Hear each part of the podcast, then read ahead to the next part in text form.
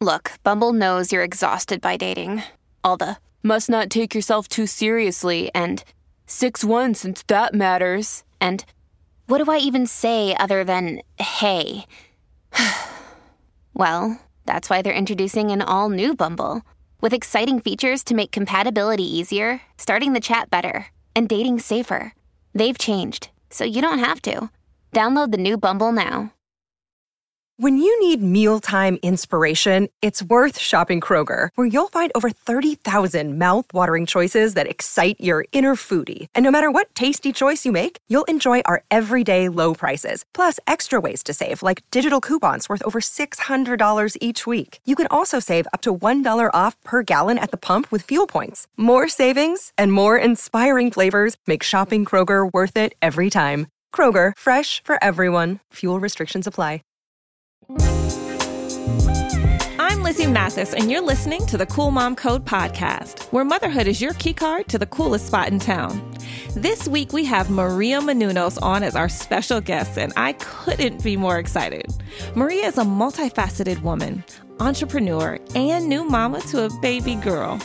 From entertainment host to actress to a successful podcaster, Maria wears many hats and shares her up-close and personal experiences, advice, and life lessons she's learned along the way. Get ready for an inspiring and open conversation that's sure to empower all the cool moms out there. So we have Maria Menounos, which I am so excited because we have crossed paths quite a bit. Uh-huh. And we've had conversations here and there, but we've never gotten into the depths of it. And from your personality, from my personality, I already know that we mesh. You're very outgoing. You seem to be very, like, you know, you present very, um, I don't want to say like happy, bubbly, but you present with a really good attitude in life. Thanks. And I feel like I'm the same way. So I immediately was like, I got to talk to this woman. I so cannot we're going to be new besties. I mean, we're going to be new besties. It's already decided. Yeah. But what's interesting is that as I was like going through and researching to talk to you, I didn't realize that our stories had so many similarities. I can't and wait to hear. Yeah, it was just like blowing my mind. I was like, hold up. Like, this is wild. So neither one of us are from L A. I'm from yep. Detroit. Um, but you're from Massachusetts. Mm-hmm. And like, as I was looking, you grew up with a ill parent. Mm-hmm. Like, your dad was sick. Tell me, tell me about that. Like, when did you guys know that he wasn't well, and how did that affect you and the household? Well, my dad was uh, type one diabetic, mm-hmm. and because my parents were immigrants, they didn't speak the language when they first got here. And so imagine trying to navigate a disease mm-hmm. when you don't know the language. It'd be like me moving to Japan right now and trying to figure out how to handle a brain tumor and all these other things. Right. And so I know that my dad's understanding of diabetes at the time was no sugar, mm-hmm. and that carbs, not, you know, carbs turn to sugar. Right. So he just cut all carbs and sugar out. Well, that's great for when you're doing, you know, fifteen hours of manual labor a day, yeah. you can't sustain the output. Yeah. So my dad would fall into low blood sugar comas on the regular. Wow. And what that meant for us is at some point, we would just watch my mom just stressed all the time, trying to keep my dad alive. Uh, and, you know, when you are having a low blood sugar attack, you're very, it can be almost similar to when someone's drunk. Mm. And they, at least for my dad, it was, uh, he was hard to control. He was very stubborn. Mm. He wouldn't drink the juice. We'd have to beg him. I'd have to cry. And when you say us, you mean your mom and... Me and my brother. And your brother. So it was very, very stressful all the time. And that was the good stuff. The mm-hmm. the rest of it was the fire trucks and the ambulances coming to the house and us having to rush him to the hospital, or, you know, it was it was really, really a lot for my mom and uh, and for all of us. And yeah, that was kind of the beginning of... Yeah. of health stuff. You know, it's interesting because my mom was diagnosed with multiple sclerosis when mm. I was ten. Oh, wow. And so when I was reading this, I was like, oh my God, this is hitting so close to home for me, because that's exactly how I felt. I grew up in a household, and my mom was a single mom. Oh, so it was oh, great. me. Even, even right? worse. It was me, my two older brothers, but I remember the feelings of like coming in, and the same thing with M S. So for her, her symptoms, like you would think that she was like drunk. Like she wouldn't really? be able to like get off the floor sometimes. Her legs wouldn't work, or her hands would not function. So she couldn't drive me to school, or she would look like drowsy because like the medication, and she wasn't like fully there. And so I had all these same feelings wow. of like, what, I guess being scared and not knowing exactly what to do, but still trying to be strong. Yeah. Um, a lot of fight or flight. A lot of, a lot of fight or flight, like growing up. And it wasn't until. And then you also have to, in your case, even more, be the parent, right? Yeah, well, be like a caretaker, be exactly. the adult to have to step in when you're just a kid. Yep, and that's what it right? is. It's like that feeling right there. And so for you, I was reading and I was like, you said something, you were like, you know, but through those experiences, you just felt like it was your job to kind of give your parents a different life, mm. you know, and that almost is what helped push you. Is that what helped push you? Yeah, my dream. When, when I met Kevin, my husband now, Uh, I was just turning nineteen, and one of his questions was, why do you want to make it so bad? Mm. And I said, I want to give my parents the life they never had. Yeah. Because I watched them struggle so much. Yeah. Sorry. No. I no. watched them struggle so much. I watched how hard they worked. My dad would go to the hospital, rip out I Vs, and go right back to work. And it wasn't like exciting work like what we get to do. Right. It's cleaning toilets and mm-hmm. floors and nightclubs. And, and so it was, it was a lot. And so that was my, my, motivation. Yeah. Aside from I knew this is what I was supposed to do. I just knew. Yeah. I wanted to make it, and I wanted to help them, and I got to do all of that, which has been such a blessing. I love that for you. I really do. And I, and I love that you were able to give that to your parents. I think for me, that was also my motivation. And I think, once again, that's why I think related to your story so much, because the biggest thing for me with my mom, and especially being from a single parent household, I was just like, dude, like I have to. There wasn't yeah, a choice. There's no choice. Like there was no choice. The, this is what we have to do. You, did you feel like you had to be a caretaker at that age? Um, I felt, you know, it's so funny. I was just talking to somebody about this yesterday, and they were helping me break it down too. I think unknowingly, I felt that I had to have a certain level of responsibility at an age that I wasn't prepared or um, in normal society you're you're expected to have at that age. Mm-hmm. I had two older brothers, so I think that was always helpful for me. I was the youngest, so I was still always kind of able to sit back a little bit, but I was the only girl, and my yeah. mom and I had a very special relationship. And I think for me, I was just always like, all right, I'm going to make it for her. I'm going to make it for her. I'm going to make it for her. And so we'll get into this a little bit later, but it's It's very similar, and there was a lot here. And so wow. my aunt had M S, so oh, I yeah, so you know a little bit I about watched, it. I watched my cousin had to become her caretaker at probably same. the same age, actually, and when she was bedridden. Yeah. Have to change her and mm-hmm. wash her and do all of that stuff. It's, it's a it's a horrible disease. Yeah. I mean, as most diseases are. Um, but it's interesting that as a child, this is what you go through, right? Mm-hmm. And and how it shapes the rest of your decision making and how you react to the world. But even through all this, you're still this like, you know, smart, beautiful, wonderful child. You end up winning Miss Teen Massachusetts U S A. And the only reason why I bring that up is because I, I won Miss Michigan Teen no. U S A. I swear. Wait, I'm when were you, you Miss Michigan? Was it the same time? No. You're younger. So wait, when was, was you? When I was yours? The year with Vanessa Manillo. So it was the year after me. No way. I think it was, because I remember going to Miss Teen U S A when she was there. So I was no at your Miss Teen U S A. In, with with um, was it in Shreveport? It was. Yes, Louisiana. I was there with Kevin. The connections continue. That's crazy. Wow. That's so wild. That was, was that ninety-seven or eight? It was like ninety-nine. ninety-nine. I think. Yes, summer of ninety-nine. I, oh wait, no, I was Mass Teen ninety-five. I went to Miss Teen U S A ninety-six, I think. So that's I wild. Think. Wow. So, I mean, okay, so that experience for me, I will say, put me in a different frame of what I would, I wanted to do in this, in this world. It, it made me feel like, oh, okay, this is possible. It's yes. something different. It feels fun. Like I had a good time, like doing all the things, not necessarily the pageant of it, because I never was in pageants, but it was just like, I don't know. It just put me in a different framework. Like, oh, this is possible. Mm-hmm. This world is possible. What did it do for you? I feel like it really taught me about presentation mm. and organization and producing, because I took it so seriously, and I feel like you have to produce all the materials. You have to go get sponsors. Yeah. So now you're putting yourself out there and you're trying to get, mm-hmm. you know, money for something. And then, you know, you have to prepare for your interviews and yeah. think about world topics. I mean, yeah. it's, there's so many positives to pageants. They get such a bad rap. Mm-hmm. And I understand the bad rap, because if you're not in the right mindset, like I was a pretty confident girl, I think. And I was, um, I don't know. I, I think that it, it can go wrong mm-hmm. very easily. Very easily. Because you're being judged on your body and well, things like that. It's the same thing as the modeling industry. It, yeah. can go, it can go sour exactly. real quick, you know, if you don't have the right foundation. But what yes. do you think was the foundation? Who gave you that foundation? I mean, my parents obviously had yeah. something to do with it. Yeah. They, my mom... was really supportive of me and believed in me. My dad was actually monkey wrenching it all because he was so scared. So he would say no to everything, even the pageant. The yeah. day before I was going to Miss Mass, he was like, no. No way. I was terrified. I wasn't going to be able to go. It was crazy. Because you do so much prep to get there. Yeah. And he was just so against it. He was so scared. And then, of course, he was so proud when I won. yeah.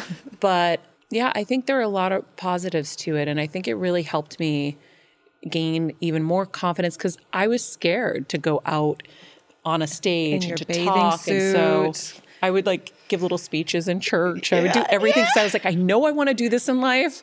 So I have to get over the fear. I have to push through it. So yeah. it was another moment of having to push through. Yeah. I mean, for me, I was so nervous to go out in my bathing suit. Yeah. I was like, oh my God, what do you mean? I have to go out in front of all these people. Yeah. And everyone's doing the butt glue and all this weird stuff. Yes. I'm like, I'm not doing that stuff. Oh no, I did the butt glue. Are you kidding me? You? Yes. Or one thousand percent I did butt glue, because I, I was like, you know what? I didn't, I had like little like stretch marks at the time on my, like, you know, because I was growing. Yeah. And I felt so like, oh my God, I'm so embarrassed. Like, what am I going to do? So did you glue over them? So no. So you put the butt glue so your your swimsuit doesn't ride up. Yeah. And I was like, yeah, I just tried to pull it down. You can cover it a and little. Butt glue a little Smart. Bit. Um, girl, yeah, right. Did it work? I don't know. I just remember thinking, okay, before I got on stage, just forget everything. Just like go out and forget everything. And I just tried to like blank mine. Did you place? Um, at Miss Teen U S A. Yeah. So I, I guess I tied for like thirteenth place, I remember. So I just Girl. missed semifinals. Oh, good for you though. And, uh, but I remember being interviewed by Bob Goen. Oh yeah. From Entertainment Tonight. He was the host of Entertainment Tonight at the time during rehearsals. Mm-hmm. I was like, I was in, winning in rehearsals. Right. And that's what they, and that's the thing. That's how they get you. Yeah. And They're like, you're doing like, great. What do you want to do? And I was like, I want to do what you do. And three years later, I was knocking on his dressing room door doing headshots because I was at Entertainment Tonight. I'm like, hi, I'm here. Look I literally that. went to his dressing room. I go, I'm here. Hi. Did he remember you? No. Oh. no. But I was like, you were Miss Teen U S A. It was just such a crazy moment to be like, there. Isn't you know? it crazy in life when you have those full circle moments, mm-hmm. though, where you're like, wait a minute, hold on. Like, this is what I envisioned. Yeah. This is almost what I manifested. Yeah. And now to see it in, like, in real life, in real time, it's always just so trippy to me. I'm like, wow, this, yeah. this is how it actually, this is life. This is life. Everything um, is possible. Everything is possible, which is wild. But okay, so we go from that, from Miss Teen Massachusetts. Um, and then Kevin, mm-hmm. this guy. I mean, this guy. You started dating him and your dad was not happy about it. No, he wasn't. First of all, I wasn't allowed to date till I was eighteen, and I nice. obeyed. Yes, I like your dad. And your dad was A plus in my book. Go ahead. um, sheer terror kept me kept me on on track there. But yeah, I met Kevin, and I just knew instantly he was the one. Mm. Especially when he said that he had taken uh, massage therapy classes to help heal his dad of the pain from cancer. Wow. And I was like, you're a caretaker in my head. And I was like, that's it. This is done. You're the one. I don't know why I must have, re- I, I mean, I know I'm pretty psychic, but now I really know that yeah. at eighteen turning nineteen, I knew I needed a caretaker. I was like, yeah. Wow. You're, you're it. I'm going to make you fall in love with me. That's what it was, huh? You just knew instantly that yeah. quality. I mean, he was handsome, all of those things. I was attracted to him, but I just, it was that about him that made me feel like, oh my God, this is a special person. Did you feel like it was like a safe space? Because for you, you had grown up in a situation where you knew how necessary having that other partner to be able to do that was. Damn, didn't even think about that till now. Isn't it funny you were saying earlier someone was helping you kind of unpack something recently? Yes. We're constantly unpacking stuff. Constantly. So you just unpacked a whole other thing. Oh, that's why I thought I needed a caretaker, because my mom was a caretaker to my dad. I was a caretaker to my dad. So I right. realized, oh, we need caretakers in this world. Like, this is something you need to have a quality in a partner yeah. that needs to be, you know? It's, yeah. I just think it's interesting. You you never realize that, like, what our past and the and what our experience is and why we choose the people we choose, mm-hmm. but go figure. Yeah, and he's you know? been a great caretaker. How was your poor dad, guy, though? We've, over, you... we've overdone it. I don't think he signed up for everything that he signed up for. Look, this is what marriage is. Yep. This is what it is. And I think marriage, for me, I always say this, it is the hardest relationship that I have in my life. It's the most, it's for me, marriage is beautiful and I love it. And I'm, I've been married to my husband for like... I don't know, seventeen years. We've been wow. together for like basically twenty. I mean, we've been in this road for a long time, um, as you and Kevin have, you yeah. know, been together for a long time. Yeah. It's just, it's it's a constant choice. With your kids, it's not a choice. You, it's innate. You yeah. innately are going to love them because it's part of your D N A mm-hmm. as a mother, as a parent. With your partner, it's a choice. Every single day I wake up and I'm like, yes, I choose you. Yes, I love you. Today I want to kill you. Today I want to kill you. Do you feel like that with Kevin, though? Like, it's a choice? I don't know if I've ever thought about it like that. I feel like we've been just ride or dies from go, and we've gone through so much. Yeah. Um, we've definitely had highs and lows and definitely had rough patches and things, like everyone's going to. Um I mean, I guess, yeah, I never put it into those words where it's a choice, but I know, I know that any time, uh, any time I, I, you know, was in a situation, I was like, that's my best friend. That's my ride or die. Mm-hmm. You, you could be fun for a minute. You could be, you're quite the temptation. Yeah, yeah, you're dangerous. But no. Because mm-hmm. people always ask me, like, how did you not end up with anybody else? And, you know, because mm-hmm. we moved out here together and, yeah. you know, um, things present themselves. And well, that's what I'm going to say. I mean, listen, so your line of work. Yeah. Not only are you stunning and all these things and very smart, and it's your line of work. Yeah. You're around a lot of attractive, successful yeah. people constantly. Mm-hmm. So, you know... Yes, I could understand how that's a question that you get asked. How do you and Kevin stay so connected yeah. when there's constant temptation, not only around what you both do, yeah. but in the world of L A? I was just thinking about this reality producer. He wanted to do a show with us years ago. And he's like, I want the show name to be Why Kevin? And I was like, well, that's kind of rude. And he's like, I just think people are going to be fascinated. Like, why him? And I'm like, why not him?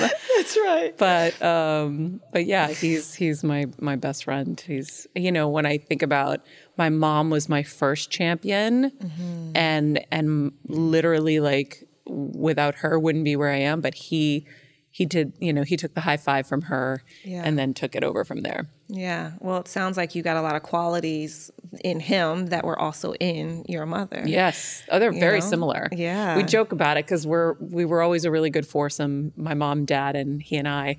And he's just like my mom and I'm just like my dad. Ah. It's really funny. And how the dynamic must be with your daughter. Yeah. How the dynamic oh must be. Okay. Before we jump into Athena, though, yes. I think you are literally the only person that I know for facts, who has gotten proposed to on Howard Stern mm-hmm. and then married to, married with their partner at the ball drop on New Year's Eve mm-hmm. by Steve Harvey. Yep. What in the hell? What in the hell? I know. How'd that happen?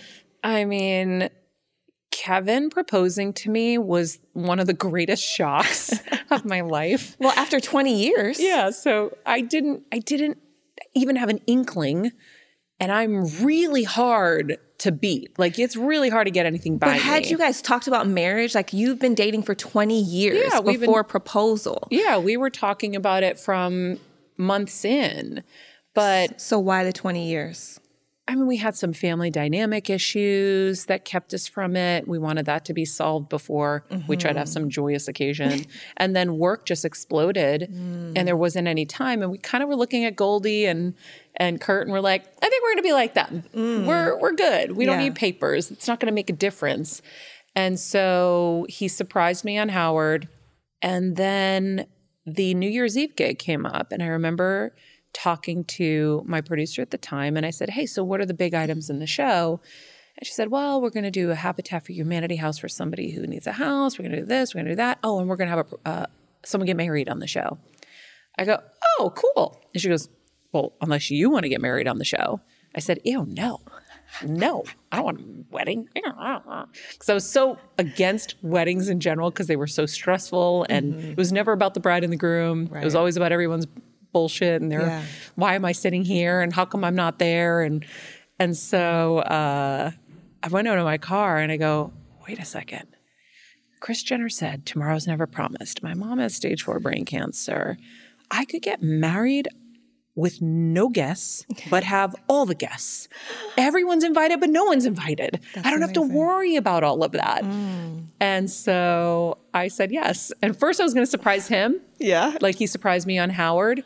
But I couldn't figure out how to get his ring size and how to make sure he didn't look silly in his suit yeah. and all that. So then finally I told him, and he freaked out because he was pre- preparing a secret wedding on Howard with Howard and Beth. Oh my goodness. And you guys are exactly the same. Yeah. And so that was in play and that had to get canceled. And he's like sweating. He's like, how am I going to tell them? How am I going to tell them? I go, Kevin, they're going to understand. They're going to understand. And I mean, the fact that you guys are going back and forth though yeah. between getting married on live on the New Year's Eve ball yeah. drop or Howard Stern. Yeah. I mean, come on. What are the chances? That's just yeah. wild. That's wild. But I never yeah. thought about it that way. Yeah. Everyone's invited, but no one's invited. Exactly. It was brilliant. Yeah, and that's so brilliant. And then the one of the most special moments was uh, Bon Jovi performed, surprised us with a performance.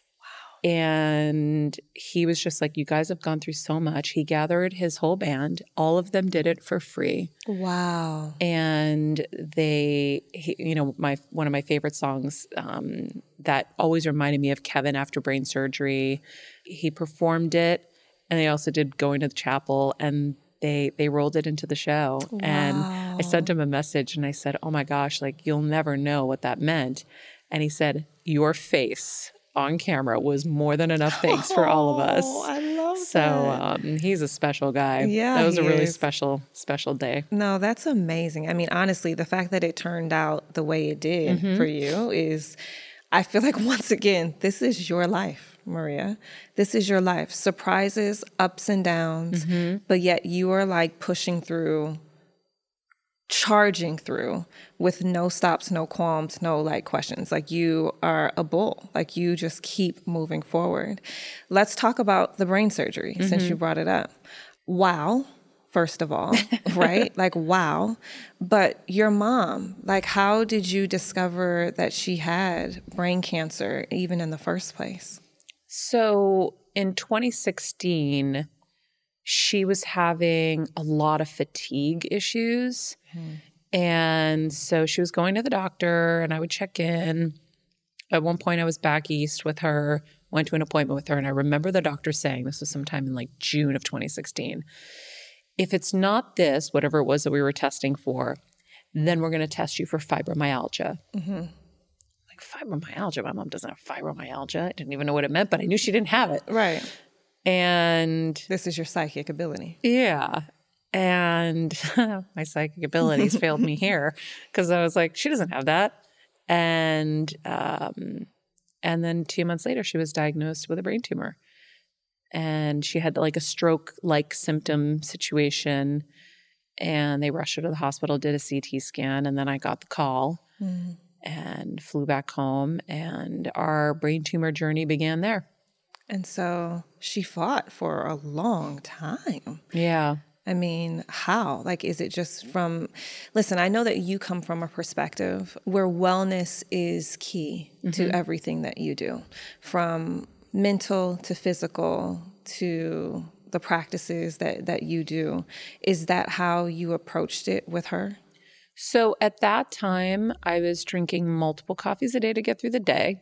I was hustling, doing fifty thousand jobs. Wellness wasn't really officially in the equation. Mm. Uh, this was my awakening because I needed to keep my mom alive. Mm-hmm. And so when she was diagnosed, I immediately was her quarterback. My mom wasn't going to know what to do. Like she, you know, this yeah. is, you need somebody to produce your care at that point.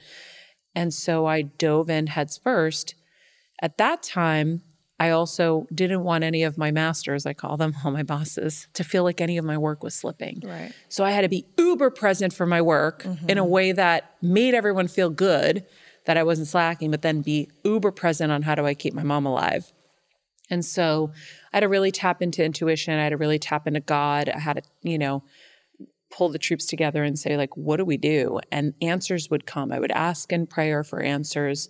They would come in some weird way, whether it was a person that I would bump into the next day, a pop-up screen on my computer, whatever it was, I followed all the breadcrumbs. Mm. And I would pre-produce thinking, okay, if things go bad, I need to be ready for them before so that mm-hmm. I'm not in a panicked moment trying to Right. throw the Hail Mary. That's right. Mm-hmm. So I pre-researched a facility in Mexico called Baja Medgate. Mm-hmm. We went there on a little field trip, everyone together. We felt it out. And I said, okay, there might be a time we need this. Let's understand what it is. Let's understand what it looks like. So if I have to send them there, we mm. know where she is. And um, and then I started researching other ways to kind of deal with this, holistic approaches, alternative therapies, ketogenic diets, marijuana, right. all of that stuff. And right. so that was kind of the beginning of the wellness journey. And then I didn't know why I was suffering so bad along the way. I assumed it was because I was so exhausted. Right. Trying to do my full-time life and take care of her and be her doctor. Mm-hmm.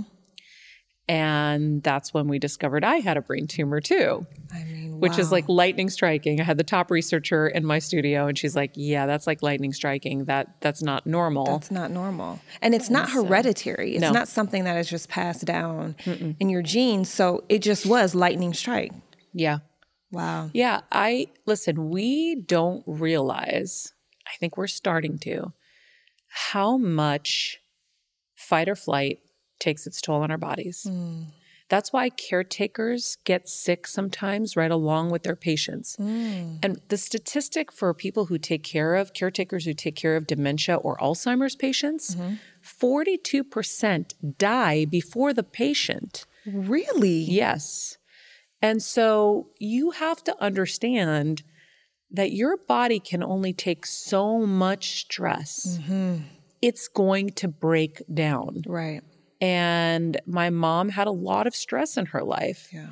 and and other stresses. And then her childhood traumas and stresses, she carried so much. Right. And I carried so much as well. And the body just takes, you know, it can only handle so much. That is wild. I think that it's very interesting that you say you were proactive, not reactive mm-hmm. to care. And I think that's just something to really like pause on and make people really understand that being proactive in care is something that we're not used to. Everyone's used to being reactive. When it happens, mm-hmm. now we figure out what it is. When it happens, now we see where we need to go. Yeah. But being proactive in that space, I, I mean, I know you must believe helped keep your mom alive. A hundred percent. It was, it was, and I tell people all the time, you have to be the C E O of your health. Mm-hmm. And, and I'll give you a couple of examples to really understand. Doctors on my show, number one doctors in the country have told me, we have fifteen minutes with you. Until you understand what's what behind the scenes, mm-hmm. most of us civilians go to the doctor, think they know everything, think they know everything that's going on in our body, have the magic potion and the instant solution, and and we just listen to them when we go home and go back to our lives. Right. You can't do that. So I would come into situations where I would just use my common sense, my gut instinct, do some homework, research, talk to people. And the Mexico thing was so unbelievable because what I learned was when you get cancer or you have some illness, your body's fighting. Mm-hmm. Now you're going to throw in chemo, radiation. It's just depleting you more. That's right. So common sense would tell you, let's fortify the body at the same time mm-hmm. so it can handle the barrage of treatments. I'm not saying don't do them. Right. But why aren't we fortifying the immune system? That's what we did in Mexico. And the radiologist, probably four years into a diagnosis where you get six to twelve months. Mm-hmm. Technically, that's what someone with glioblastoma gets, brain four, stage four brain cancer. Right. Four years in, the radiologist goes, I attribute most of your mom's success to the treatments you did in Mexico. Wow. Now, you don't have to go to Mexico to do this. If you just think of what are the ways to fortify the body, whether it's coffee enemas or mm. clean diets, starving the sugar, doing the high-dose vitamin C drips. Those were some of the things that we did. And there were so many moments where I didn't understand, for example, why my mom was having cognitive issues. Mm. They don't tell you everything. They don't have time. They have right. fifteen minutes, remember? Right. Right. Now, my doctors, I actually got more time from, and, and I'm so grateful. But still, we didn't understand why she wasn't herself. So I was like, one day I go, all right, what could we do to help her? She's she's not focusing. She already had probably undiagnosed A D D before. Yeah. And we're having all these issues. Well, why? I did an interview. Actually, this was the breadcrumb. I did an interview with Maria Shriver on a documentary she did on Adderall. Yes. And it was how bad it is for these kids in school and whatever. And I go, oh, I think she's here because my mom's supposed to take Adderall. Wow. So I, I called the doctor. I said, I know this might sound crazy, but could we try Adderall to help my mom? I mean, listen, we're dealing with a deadly disease. Yeah. This isn't, you know, and he was like, oh yeah, we do that for patients all the time. I go, why didn't you tell me? Exactly. Why do I have to ask you? Yeah. So you have to realize that you actually have answers. Right. You can have the answers too. There are always regular people who come up with extraordinary breakthroughs that didn't have the education, that didn't have, yeah. so we don't have to be doctors to be our own doctors. Or we don't have to wait. Yes. We don't have to wait. We can. Was your mom always up for it? Yes. She was. I was lucky. So yeah, this is the lucky. Other thing. I have a great patient. Yeah. She was very cooperative. I go. know she could be uncooperative because of the brain tumor's effects at times, but for the most part, she fully trusted me to run her care. Mm-hmm. I would collaborate with her. I would tell her everything we were going to do and why. Right. But I know that a lot of people suffer with the opposite situation, and it's so painful, and I feel so bad. Yeah. At that point, you have to surrender and do what you can. Yeah, you do. And focus you just do. on that. That was my story. So my mom got breast cancer. Oh, my God. And she was the opposite patient. She just, she just, the chemo was very hard on her body. She didn't want to eat clean. She didn't want to do some of the other things that could help, yeah. you know, balance out what was going on. So I'm thankful for you that you, your mom was down for it yeah. because that also helps to, you know, just keep their bodies as, as, as aligned as possible mm-hmm. for as long as possible, even with everything that they're fighting. They have to okay. be cooperative yeah. and, and be on the journey. But but what we have to understand is it's their journey. It's right. You and know. I had a therapist have to tell me that. Yeah. She was like, Maria, it's her journey. Because at some point my mom didn't want to walk and move. I'm like, Mom, please, if you don't start moving, you're going to lose it. But she didn't want to anymore. Yeah. Same. And so she was giving up on that end. I didn't realize that until my mom had passed. I didn't realize that this was her journey. Mm. I tried so hard during the process, and it's one of the things I think I'll regret the most, is that I didn't I didn't just say, you know what, let me meet you where you are. It's so I hard think to. I tried so hard to put what I knew was right onto her instead of saying, you know what, let me meet you where you are, and I'm here. It wasn't until probably the last month that I think I turned that corner and I was like, I'm here where you are. Just what do you need from me? I'm here where you are. Wow. And I felt like, you know, but looking you still back did on it, it, I did it. So you have to, it was don't too, feel I feel bad. Like it was too late. I feel like I did that too. Like mm. I was pushing her. And by the way, then you're fighting. That's right. And then it's it can be ugly sometimes. That's right. And so on my mom's deathbed, I had to muster up the courage to apologize. Same. And I filmed it. You did. Because I wanted it. I was like, I. I won't believe I did it. Mm-hmm. I'll I'll have all these different versions of it. So I filmed it and I and I apologized to her. I said, I'm so sorry for the times I was short or mean or upset or mm-hmm. frustrated. And I just like purged. And she was like, Maria, come on. Everything you did, forget it. And she forgave me, of course. Yeah. And I'm grateful that you had that moment. Yeah. I'd love to hear what that was like. I because did. More people need to know. Yeah. Because I think it saves you later. You, I was with my mom when she passed. Thank you. Um, that was like a really uh, special moment. So thank God for that. Um, and I did. I, I filmed a lot of things too. I filmed her talking. I, I actually filmed my mom. What do you want to say to your grandkids? Yeah. You know, like that kind of thing. Um, But it was peaceful, but it was hard. I mean, Maria, it was the hardest thing I think I'll ever have to do in my entire life. Yeah. It was brutal. It really was. It was, it was, it was brutal. And I'm still working through what that is. How long ago was it? This was a year ago. Oh my gosh, it's yeah. so fresh. It's fresh, you know, so I'm still yeah. working through what my part in everything was and forgiving myself a lot, you know, through it. Um, But yeah, it, so reading your story, I mean, once again, that was that was interesting to hear how you were so thankful that the moment was peaceful, yeah. you know, with your mom, and thankful that, look, I mean, if it wasn't for your mom, you know, who knows if you, you know, would have found or been quick to find. No clue. You Wouldn't know, have known. Your, um, your own journey. Well, and also she gave me strength. When right. I went through mine, I watched her go into brain surgery with a smile and no fear. Yeah. So I did the same thing, but on I wouldn't have birthday. known that. On you did birthday. the same thing on your birthday. I love yeah. how you called it a rebirth. I was like, that's amazing. Mm-hmm. The fact that you took that perspective. And that's why I said at the beginning of this, I was like, you know, I love the fact that your outlook, even through all of it in life, is this constant, um, glass half full kind of kind of outlook. And I know it probably isn't always like that on like the behind closed doors and, you know, in your own personal moments, you and Kevin in bed having your couple talk or whatever yeah. it is. But from what you present, you are showing the world, right, that even through the hardest of moments, you can find the light. And I think you've done that. Thanks. I want to talk about Athena, though, before yeah. we finish, because Athena is such a light in your oh life now. Like, my God. Every time I tell her she's a light in Greek, she goes... And she gets so happy. I go, you little shit, you know what I'm saying. Yeah. I know you know what I'm saying. Yeah, she does. Of course. Yeah. They know. Um, she's four months? Four months. Four months old. And for you, I mean, this was a journey even to get mm-hmm. Athena. Yeah. Talk to me about it. So it was almost ten years of trying. And we did like everything. Trying naturally. Kevin hanging me upside down like a chicken. Whatever we could do. And nothing was working.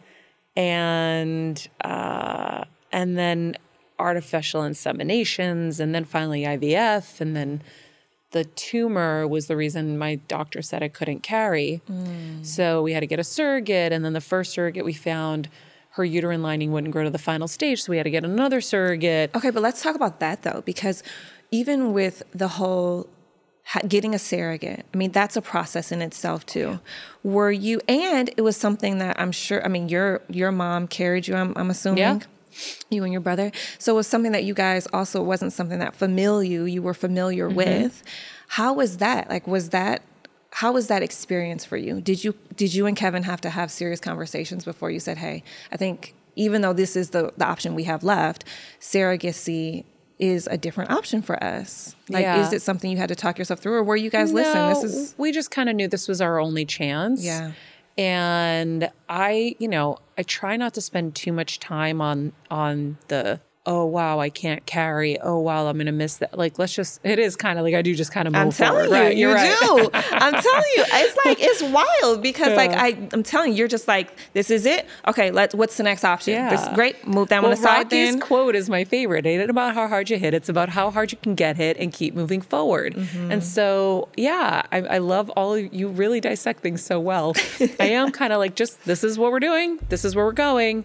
Um, and I had really great friends that had done it, that were able to guide me through. Zoe Saldana and Kim Kardashian, mm-hmm. both had gone through it. Both of them helped me with resources in terms of who they used. And, and it was the most magical experience. It could not have gone better, right. um, from start to finish. And our surrogate family is now part of our family. I love that. And we love them. And they gave us the greatest gift in the whole world. Yeah. I mean, I was holding her this morning and I was like, honey, I don't think anything's ever made me happier. And then I was like, okay, maybe Benjamin and baby. Starting to think about like those moments with my dogs. Yeah. But I mean, it's... It's a special time. It's insane. Literally, I'm like, oh my God, I have a baby on the regular. I'm I'm walking in my kitchen. I'm like, I have a baby. Yes, you do. Wait, okay, so talk to me though. When when when your surrogate goes into labor, mm-hmm. does she call you immediately and like oh, you we rush there. over, or how does that work? Like, how we do you time it? We were in Milwaukee for two weeks because okay. we thought she was coming early because she was really overcooked already. Okay, and so they said she was growing at rapid speed and whatever. And so we were just chilling in Milwaukee. We ate at every restaurant. We we did everything. There's some good restaurants in Milwaukee, there by the were. way. Yes, we I've great... spent time in Milwaukee. Yeah, we had a great yeah. time. And so when she started having some false alarmy moments, I said, when you feel like it, you're getting closer, we'll get you a room at the hotel mm-hmm. because she was like forty minutes out from... Oh, yeah, the hospital. Yeah. And so she had one false alarm, went to the hospital in the middle of the night, and then drove home and called me and was like, I can't do this anymore. I go, great, we're getting you the hotel. So we get the hotel. That night we all go to dinner with her family. And she and I go back to the room, and it's just us two because her family hadn't shown up yet. They were in a separate car. Mm-hmm. She didn't have a key. So we're just chilling in the room, and I'm showing her the baby's clothes and all this stuff, and we're having this moment together where I'm like, it's so surreal to know that we're on the precipice of this. I waited my whole life, like ten years. I'm crying. She's crying. We're having this beautiful moment. And then a couple hours later, she texts, and there's a knock at the door. It's time. No. And I'm like, what? And Kevin's like, Kevin casually comes in the room. I'm dead asleep. I got a text, and I go, Kev, uh, the surrogate just texted that it's time. And I'm like, what does that mean? Because I was so in a haze. And he goes, oh, yeah, they just knocked on the door. It's time. We're going to the hospital. And I go, wait, what? I don't understand. It took me forever. I was like in zombie shock moment. But I had the bags ready. Yeah. I was like good to go. And so we left. And and I was like, whoa, it's go time. So then we get to the hospital. We're walking in the hallways with her so that she can, mm-hmm. you know, give the baby, I don't know, to try to drop the baby or right, whatever. Right. And at some point, we were we had a room next door. I said, oh, I'm going to go just meditate because it's going to be a long time. Yeah. And the husband knocks so at quick. the door. He goes, hey, guys, it's go time. I go, oh, no, wait, what? I'm hungry. I, I, I can't go into this hungry. I grab a bar. I'm chewing on it. Now I'm nervous. I'm in the room. And it's like they're preparing everything. It was it was so unbelievable. It's so surreal, yeah. right? Yeah. It's so surreal. I love this for you. And how, how do you feel like now, now as a new mom? I mean, your bond with Athena seems so beautiful yeah. and so natural and so loving. And I don't know. I mean, I just honestly, you light up. Thank you. How has life been as a mother? The greatest time of my life. It's yeah. the best. Oh, I could just lose it. I love her so much. And I just, I'm so grateful that she came now because my rebirth led me to a place where I work for myself. Mm-hmm. I'm at home working from home and I get to be with her all the time. Yeah. So yeah, I'm still popping out to do my podcast and then I pop in yeah. and then I'm able to feed her and then I pop out and she's napping and then I pop back. I'm with her all the time. My yeah. old life wasn't going to present me with that opportunity. Yeah. So she's, she's getting all of me and that makes me so happy and I'm getting all of her and people are like, oh my God, enjoy every moment. It grows fast. I'm like, I am. Yeah. Yeah. I actually am. I'm present. Mm-hmm. I'm here. I'm seeing everything and I'm experiencing everything. And I feel so blessed that I get to be with her because earlier this year with that latest diagnosis, I didn't know if I was even going to get to meet her. Yeah. And how are you now with the pancreatic cancer? Are you cancer-free? Cancer-free. Thank God. What a blessing. Yeah.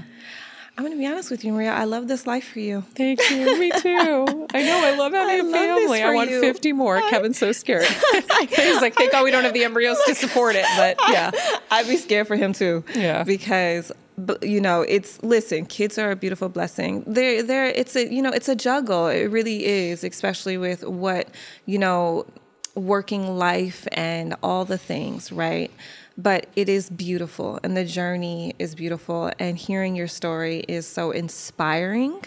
You just give a certain strength that I don't think that you even like purposely put out on purpose per se. It just is you. Thank you. And I love that about you. And I'm so thankful that I got to talk to you Thanks, today. Me too. So I now really clearly we have to have dinner and really go through all the common threads. I mean, I'm telling you, there's but, so many here. There's yeah. so many here. Here's one I have here. Let's end on this. Tell me the wellness, because Heal Squad mm-hmm. is your podcast yeah. and it is all about three sixty wellness. Yes. It really is. I mean, you tap on it from every perspective, which I love. What is your wellness must-haves? Oh, yeah. Like, no qualms about it. This is what I have to do for my yep. wellness. So first of all, I will tell your audience, and I always tell people, I don't say this because I want more listeners. I say this because I want you to get healthy and stay healthy and prevent disease. Listen to the show as your accountability partner, mm. because a lot of us don't have friends who are on the same page and and people around us that are eating healthy or doing these things, and it can be a lonely journey, and sometimes you'll just quit because of that. Mm-hmm. So I'm on this journey. The show has saved my life and so many other people's, and I always say, I'm on it with you. That's right. And we're learning the foundational things for our health, our well-being, our mental well-being, our physical well-being. So my ne- non-negotiables, there's the the toolbox that I use for challenges like choose wonder over worry. Mm. So when I was diagnosed with pancreas cancer earlier this year and I was on my knees and devastated, I started using that. And I said, I wonder what it's going to be like when the doctor calls me with good news next. And it happened. Wow. I wonder what it's going to be like when I get through surgery and I'm okay. And it happened. So it's a tool. And the, and then from there, there's meditation. Mm-hmm. So, and not just any meditation. Doctor Joe Dispenza is an, um, n- like non-negotiable for me. Right. He teaches the you behind it. the science behind this, mm-hmm. and he guides you through these meditations. So you're not just oming all alone and trying to stop thoughts. He's teaching you why you need to replace the thoughts, why you need to change your personality to change your reality. Mm-hmm. And it's funny when people say change your personality, you're like, I like my personality. No, no, no. Your personality is how you think, how you feel, and how you act. So what are you thinking that's not serving you? That's right. That's creating a reality that's not serving you. Right. So once we change that, now you can get healthy, because if your thoughts can make you sick, they can also make you well. That's right. So meditation is a non-negotiable. I've been rebounding every day. What is rebounding? It's a trampoline, basically, mini trampoline every day, one minute to two minutes. Oh my God, I have this. For lymphatic draining. I feel like my uterus is going to fall out every time I do it. Really? Though. Yes. Oh. I'm like, oh my God, uh, no, uh, no, uh, no, I'm done. Oh my I'm God, done. Hilarious. But well, we then have don't, one. We have like the little mini one. You can just kind of, you don't okay. have to jump high. You okay. can just do a little bounce. Maybe that's my but problem. But it's really important for your fascia. All your emotions are stored in your fascia. Oh. So it's like a good cleanse for your body. Um, I am cold plunging a Ooh. couple days a week. Okay. Last night I did it in my pool. Okay. I am trying to get on this board with you, but go ahead. I'm going to tell you, Doctor Jack Cruz is about to be on my show. I'm obsessed with him. And he talks about the biggest thing that we have been turned away from mm-hmm. is sun. We have been told by doctors. You're right. That sun is bad. Yep. Can the plants grow without sun? Nope. Nothing lives without sun. You're right. So we need sun. So Vitamin every day D. I'm up at sunrise. My circadian rhythm is non-negotiable. Mm. I'm up at sunrise. Athena's up at sunrise. She's fed outside in the light. Oh, we're not wow. supposed to be inside. We're supposed to be outside. Mm-hmm. And so many diseases come from us just being inside under artificial light. All this blue light toxicity right that's now. Right. Blue light glasses aren't enough. We're supposed to be completely covered in something that's not going to penetrate the blue light. What about red light therapy? So red light therapy is really, really important. Okay. So I have a red light. You can get little red lights that you mm-hmm. can keep on your office desk. Everyone should get that infrared A light. Oh, that's an interesting um, idea. And so Uh, I get the sun every day and as much of it as I can. My vitamin D levels are off the chart. People are so afraid of melanoma, but if you look at melanoma, this is what I'm learning now. Mm-hmm. Melanoma would suggest that you're getting too much sun, right? Yes. And that you, you now have gotten a melanoma because of that. Right. Apparently, melanoma patients have low vitamin D. So then that doesn't really make sense, does it? Right. So come on to the Heal Squad. That's right. We are going on this light journey. It's going to be a very intense journey where we're going to try to get people back out into the sun.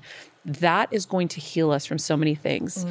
Um, so light, rebounding, cold plunging, because cold creates light in your body that's even better than the sun. And so it's wow. crazy what cold does for you. It's not just your metabolism. It does so many amazing things. And so Doctor Cruz actually tells people to go skiing in their boxers. Get as much of that cold as you can. We have some work to do. We have some work to do. We, we are going so against our nature. Yeah. And, that it's hurting us. And we're so away from nature. Right. And so being in nature, grounding, mm-hmm. those are my non-negotiables, and, and staying very well hydrated. Yeah. Water um, is everything. And movement. I try to work out. I wasn't doing that for pff, ten years. I hadn't worked out. So, ooh, child, I have yeah. so much to do. Maria, yeah. I mean, honestly, you but just put like a whole steps. nother like day on my, my baby schedule. Steps. And here's the thing I thought of seconds. yesterday that I thought would be really cool for people. If you can make a list of all these things and mm. then every day just say, well, can I do one of these? Mm. That's just a good idea. Just start implementing one thing. Yeah. Take a cold shower. It's so good for the vagus wow. nerve. The vagus nerve connects your brain to your gut. If you're having gut issues, take a cold shower. Whew. I start hot, and then I get brave, and then I go, there you go. There you go. That's what I'd be in there doing. And then you're fine. Yeah. You'll be yeah. okay. Yeah. We'll You'll, be okay. You will survive. And if you have a health issue, there's your motivation. That's right. For me, that's my motivation. I don't want to get in cold water. That's right. But I know I have to to stay healthy and to be healthy. What I think I love the most about it is that Heal Squad can be your accountability mm-hmm. partner. It's all about having like-minded people around you. You mm-hmm. are the company you keep, right? Yes. So if you can allow a podcast like Heal Squad, yours, to help you have that kind of uh, framework mm-hmm. and information and knowledge around you on a daily, weekly basis, yeah. then now you're not only giving yourself the tools, but now you're creating the mindset that can help you be well. Yeah, you got to build those That's muscles. Right. That's right. And and repetition is the way. You have to just keep being immersed. It's like if you go to Spain and you're immersed in the language, you're going to learn it. That's right. If you want to get healthy, you got to immerse yourself in healthy techniques and health, you know, and, and these health journeys. So that's why I have all these experts coming in to teach us these new thoughts, these new ways, things that we wouldn't have known. I, I right. would never have known that being in the sun. I stayed out of the sun for, my husband told me, all of us, stay out of the sun. I was like twenty-one years old, twenty-two, stay out of the sun. I did. And I kept really good skin, and I didn't get a lot of wrinkles, yes. Now I'm Miss Queen Bake. I'm like, give me the sun. I realized what I did stacked up a lot of health issues. Well, what do they say? They say it takes twenty-one days to create a habit. Mm-hmm. Create the habit. Yeah. Create the habit. Thank you, Maria. Thank you. Thank you. This I love is awesome. This. Thank you. You're so good at this. Ah, look, I'll take it, girl. Yeah. I'll take it, girl. No, I can't wait. And I would like to come on Heal Squad and talk about something wellness related. Yes, okay. I would love that. and and everything that you talk about here, we need to know. I love it. No, so. Thank you. I appreciate you. I thank truly you. do. All right, Cool Mom Crew, I'm Lizzie Mathis, and you've been listening to this week's episode of the Cool Mom Code Podcast with the incredible Maria Menounos. She has the most inspiring story, and I'm so glad we could share it with you all today. Stay tuned for more episodes and subscribe on Apple Podcasts, Spotify, or wherever you listen.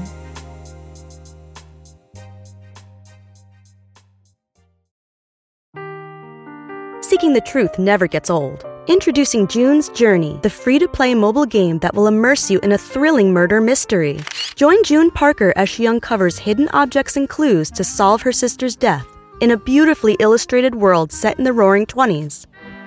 With new chapters added every week, the excitement never ends. Download June's Journey now on your Android or iOS device, or play on P C through Facebook Games.